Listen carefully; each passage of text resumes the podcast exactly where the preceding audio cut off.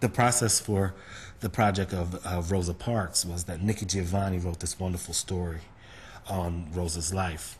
And um, I got it and I read it and I wanted this project. Um, once I received it and it was a go, I do what is called a thumbnail sketch of the story, which is um, a storyboard about what goes on each page.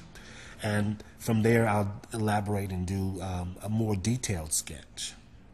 And that sketch will turn into me painting in watercolor, a watercolor wash. And then the collage sort of finds its way in.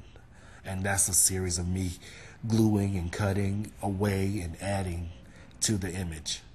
Um, I use old magazines that I buy from vendors here in New York, back issue magazines, and I just tear out images or patterns or whatever it is that I need for the collage that lends itself well to the, the story that I'm doing.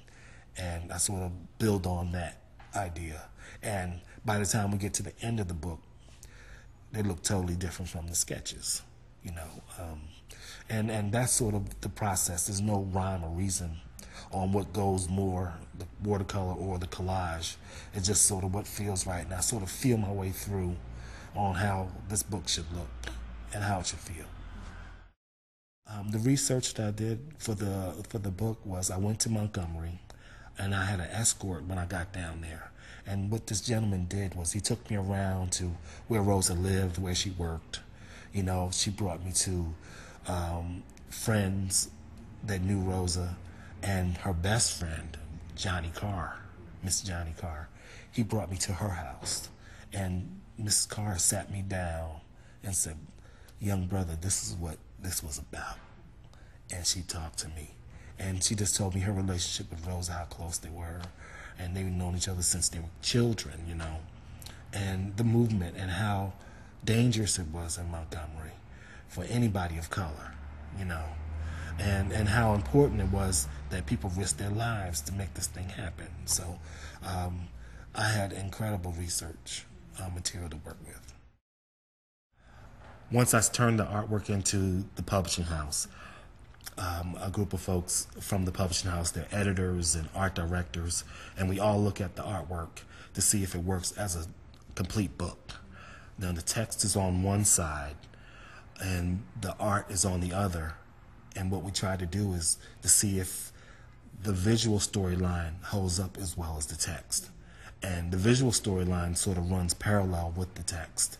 It doesn't always mimic everything in the text, but it expands the text. That's the goal of the illustrator, in my point of view, to expand what's already written.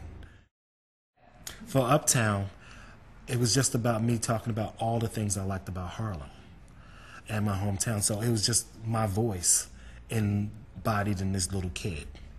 And what we tried to do with Uptown was to bridge old Harlem and new Harlem.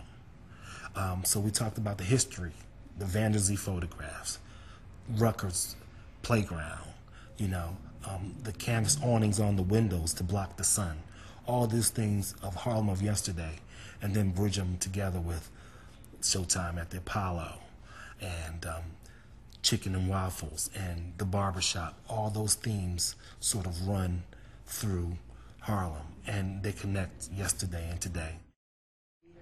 As an early reader, I was drawn to only the images, and it may have been before I even learned how to read, like three and four years old.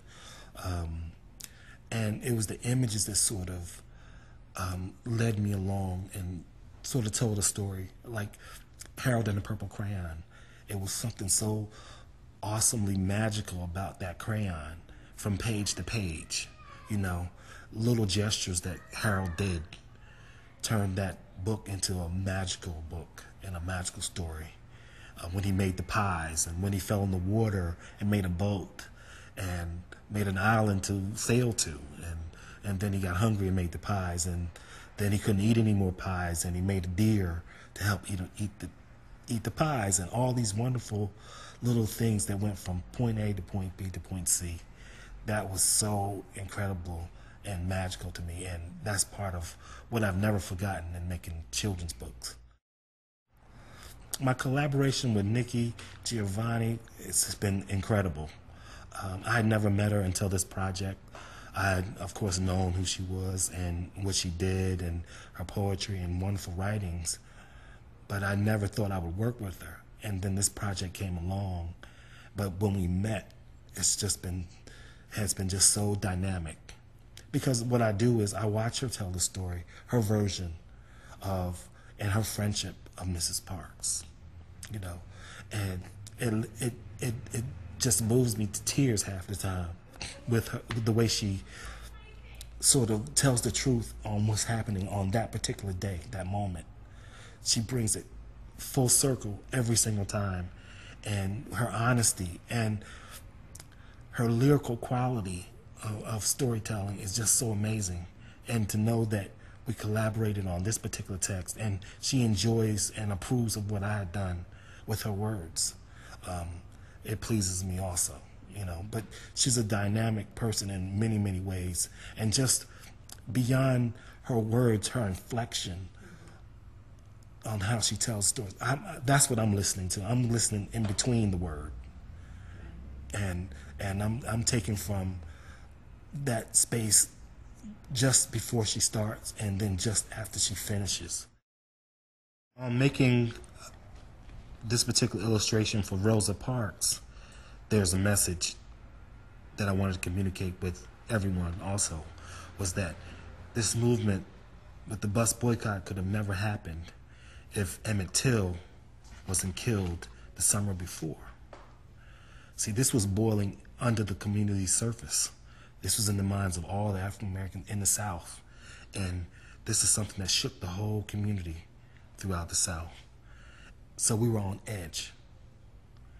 And what snapped was when they arrested Rosa because we had already had enough. We were beyond the boiling point. And this small, so called insignificant moment became that huge moment because of what had happened to Emmett Till earlier. We need to we need to understand that to understand what happened with Rosa. Because the 15 year old girl did it before Rosa. A lot of folks had done it before Rosa, but it was this instant that sort of came to a head. And that's why I put Emmett in the memory of Emmett Till in the newspaper that was being read on the bus to sort of expand the text, to give it more context and give it more weight because it, it was a weighty situation. 1992 and 1993, I would go to the bookstores in the children's book section and I never really saw books that looked like me. And to sort of set me on the quest of wanting to illustrate and tell stories and do stories that sort of sounded and felt like me, where I would paint people of color mainly and um, sort of tell our stories. And there's so many wonderful and diverse ways to do that. And I just think that that would be wonderful as an artist um, to sort of use your artwork to sort of do something like that a collage is like this wonderful metaphor for life. Now, I had done a book where I painted puzzle pieces in collage. And what I was saying with that was that every moment of our lives is like a piece of a puzzle and has its own unique shape and, and size to it. And we don't really know what it means until later on. What it does, what I tried to talk about is if you hold on to that piece, that wonderful puzzle shape, it'll eventually make you whole. If you discard it, then that is your void, and that is where you'll be broken. And, and that's what collage and life sort of intersect. Holding on to that small piece and putting it together to make you whole eventually. And that's what all this is really, really about. The Reading Rockets Meet the Author series is a production of WETA. Major funding for Reading Rockets comes from the United States Department of Education, Office of Special Education Programs. For more author interviews, recommended reading lists, and information about teaching kids to read, please visit us online at www.readingrockets.org.